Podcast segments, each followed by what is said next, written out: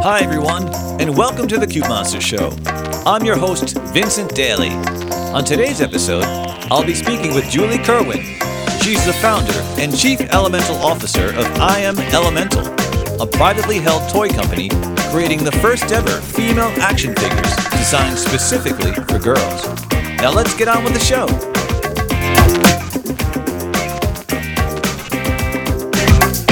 Hi, Julie, and welcome to the Cute Monster Show. How are you doing today? Hi, Vincent. I'm happy to be here. Thank you so much for having me. I wanted to talk to you about your company, I Am Elemental. It's a fantastic story, but I wanted to hear it from you. What's the origin story of I Am Elemental? So, I Am Elemental was born out of a conversation and a question. And the question at the time, um, back in October of 2012, was uh, why does a superhero like Spider Man appeal to a boy of four and a man of 40, but uh, there's no real female equivalent at the time? And, you know, you really, it's amazing actually to think about how much movement we've had and how far the conversation has come since we asked that question just a few short years ago. But you do have to really think about it at the time, and there was no real female equivalent. Some may argue we have Wonder Woman, but Wonder Woman had really become more of kind of a feminist symbol than a superhero in terms of what the industry was producing in terms of story and content for her. Um, anyway, as so often happens in uh, these kinds of instances, I was really not thinking about superheroes when the concept was born. I was reading a lot of child development. Um, Angela Duckworth had just come out with her pioneering study on the idea that grit was more important than intelligence to success. My husband and I were talking about all of these things one night as we fell asleep, and I woke up the next morning and I said, I have the answer. It's not superheroes, it's superpowers. I took a periodic table of elements that very morning. I wiped it clean and started writing in superpowers, creativity, wisdom, you know, bravery, all the powers that we already have inside of us. My husband came home from work that day. I bought like 30 domain names, and the rest, as they say, is history. You know, a couple of years ago, I read that you wrote uh, about how at the 2015 Toy Fair, your company felt like a novelty act to you, that uh, a booth dedicated to the celebration of female action figures targeted at girls was an anomaly. I mean, how do you feel in 2017 and what's changed?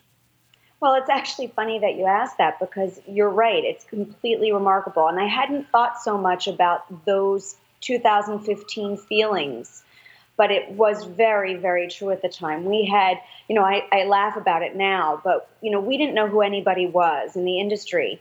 And so um, our goal for Toy Fair in 2015 was I said to my team, I said, listen, you know, we don't know who anyone is. Just make sure that anyone who comes to our booth leaves happy and impressed with what they saw.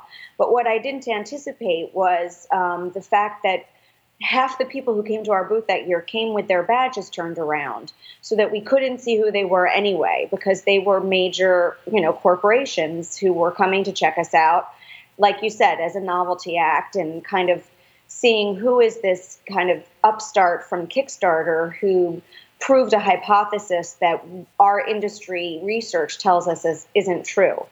Um, and yet, here we are two years later, and we were nominated for two TOTY Awards this year. TOTY Awards are Toy of the Year awards, it's essentially the Oscars of the toy industry.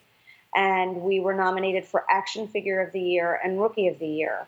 Um, in the Nuremberg Toy Fair in Germany this year, we were in the trend gallery. Girl power was trending.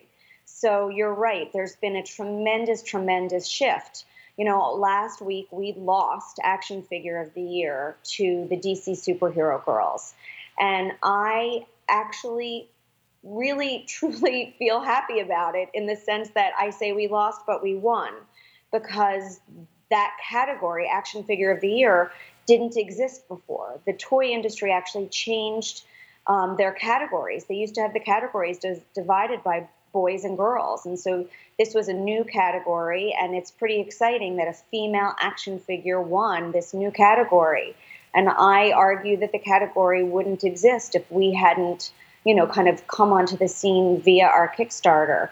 Um, but the the denomination was tremendously important to us also because it validated validated us within the industry. You know, we're no longer just a concept. We're not this um, this little uh, kind of cute thing to come and check out at our toy fair booth. Three years in, we are um, you know being nominated against major major companies. It's a huge thing for us. I Am Elemental is not necessarily a, a superhero action figure company, it's it's something other. It's more of a, a, mission statement to to make superpowers the attainable kind. I was curious as a child, were you a comics book fan as a child, or did you have a favorite superhero? I was not a huge comic book fan. I was a voracious reader. I always had my nose in a book. Um, as far as comic books themselves, I really was probably more of an Archie kind of comic book person. But I watched the Justice League on television, and I watched Lynda Carter on television, and I watched the Bionic Woman on television. Excellent. And so when and my brother was a big into superheroes, and so when he was a superhero, I was generally Wonder Woman, um, and you know, like I said, or the Bionic Woman, and so um, it was a part of my play but you're right. We do argue, say, we do argue that we're not really a toy company and that we're a mission based company and that we've kind of embedded a message inside of our action figures. Having said that, the creation of the figures is really the most fun I've ever had. And so we really do focus quite a bit on the design, the engineering, and the creation of the figures because if they're not really cool and awesome and fun to play with, then no one's going to want to you know, kind of receive the message that we've embedded inside it. You know, gender roles continue to evolve in the workplace as well as the home. More dads are becoming the primary care provider for the kids. What do you see as the stumbling block for dads in this new paradigm, especially when it comes to raising daughters and choosing appropriate toys for them? You know, it's funny, Vincent, that you bring that up. I actually was just having this conversation at the dinner table with my boys the other day.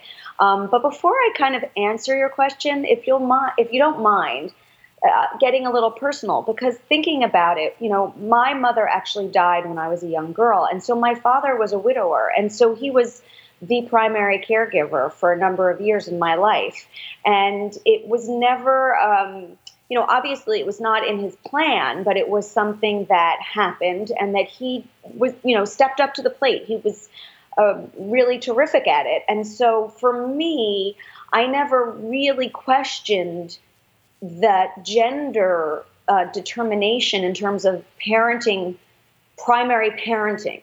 And I guess it's be- largely because of my own experience. And so, in some ways, I'm not necessarily the best person to ask about this.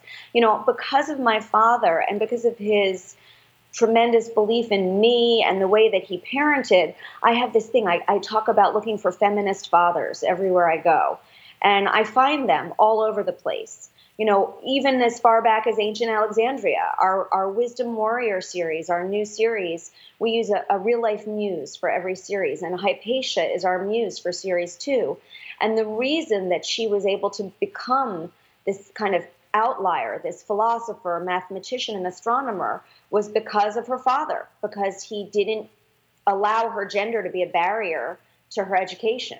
And so, you know, I see that with Malala today, and I see that quite frankly in my own personal world with so many of my uh, own children's friends' uh, fathers. So, you know, I recognize that there's this bizarre um, kind of debate that goes on about gender roles and about kind of the stay at home mom versus the working mom and this growing um, community of stay at home dads. But I think that sometimes it takes longer for the conversation to catch up with the reality.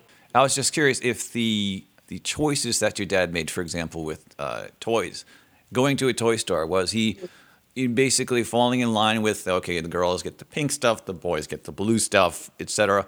Or was he more open to just letting you choose what you want to play with? You know, I was a kid of the 70s. It was a really progressive time. We were free to be you and me generation. And so, you know, we had a lot of blocks in the house. We had Playmobil. We were a huge Playmobil family. Um, you know, we were a little crunchy granola. There were no, I didn't have Barbie dolls. And I, I played with them at friends' houses, but I didn't. I was more of a stuffed animal kind of kid than I was a Barbie doll kid. So it wasn't really an issue. I never felt that I was being fed one diet or the other, and I never ever had a battle with my father over um, the kind of toys I was playing with. We were more, um, you know, my brother and I we we put together let's put on a show you know that was kind of what we were doing and so it didn't um, it didn't go along gender lines in a lot of ways and i don't know if it was my mother's influence prior to her death i don't know if it was just the generation that we were growing up in or if it was uh, deliberate by my father or if it was just you know, he was flying by the seat of his pants, and I wanted Simon for Christmas. um, but you know, these are the things that were going on in my world.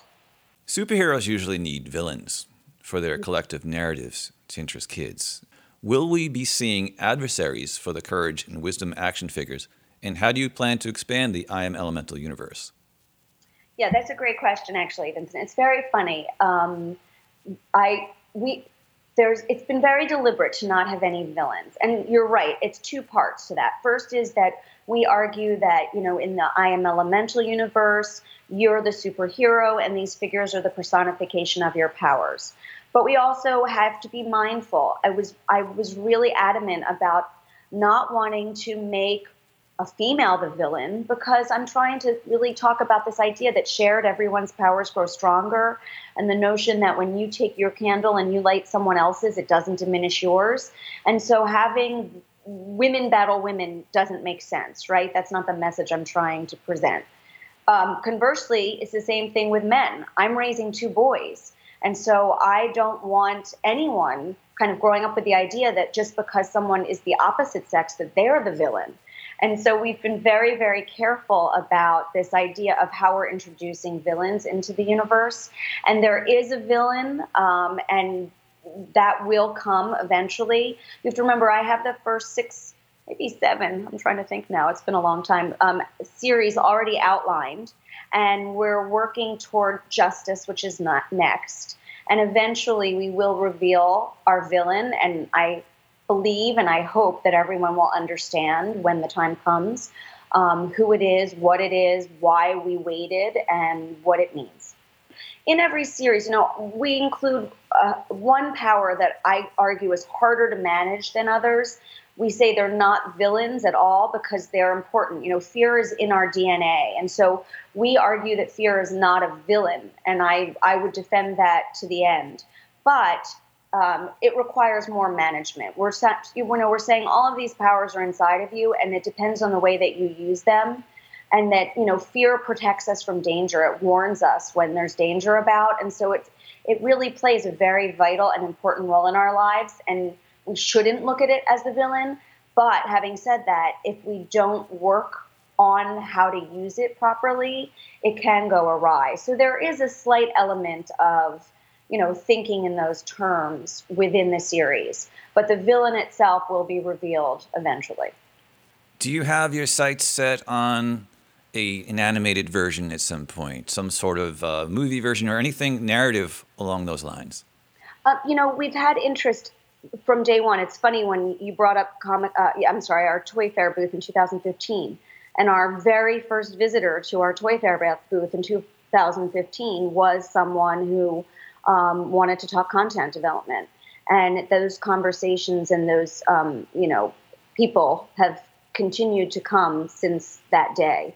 And it's one of those things that we've been very, very slow on because um, we were trying to create an open ended toy experience and we weren't trying to force feed what the story was. Having said that, there's so much interest in it that we are very, very, very, very slowly and carefully dipping our toe into the content development pool. Um, you know, it, it, would have to really resonate and work within the confines. It has to be someone who gets our messaging. You know, we're not going to turn them into the Teenage Mutant Ninja Turtles. Right. You know, with all due respect, because I, I recognize you know them as a as a viable, wonderful product, but that's not what we're trying to accomplish. So it's going to have to be someone who shows the same kind of enthusiasm for our messaging and what we're trying to do as we are. Um, you know, as a small self-funded startup, I'm I, you know, I'm just very fearful of making a misstep. You know, we make mistakes every day. I call them rookie mistakes, and they haven't been fatal. But these are the kind of mistakes that could potentially be fatal. And so we're really trying to take our time and learn um, exactly what how the industry works and what the possibilities are. And you know, 2017, we are finally in a position. I feel that we can kind of put our toe in that water, see how it feels, have a few conversations. We're not uh, opposed to it. You know, my husband says the answer to every question is, well, that depends. Well, thank you, Julie Kerwin, for joining me on the Cute Monster Show today. I hope you'll stop by again. Thank you for having me. I would love to come back sometime. And thank you, everyone, for listening. Until next time, I'm Vincent Daly, and this is the Cute Monster Show, signing off.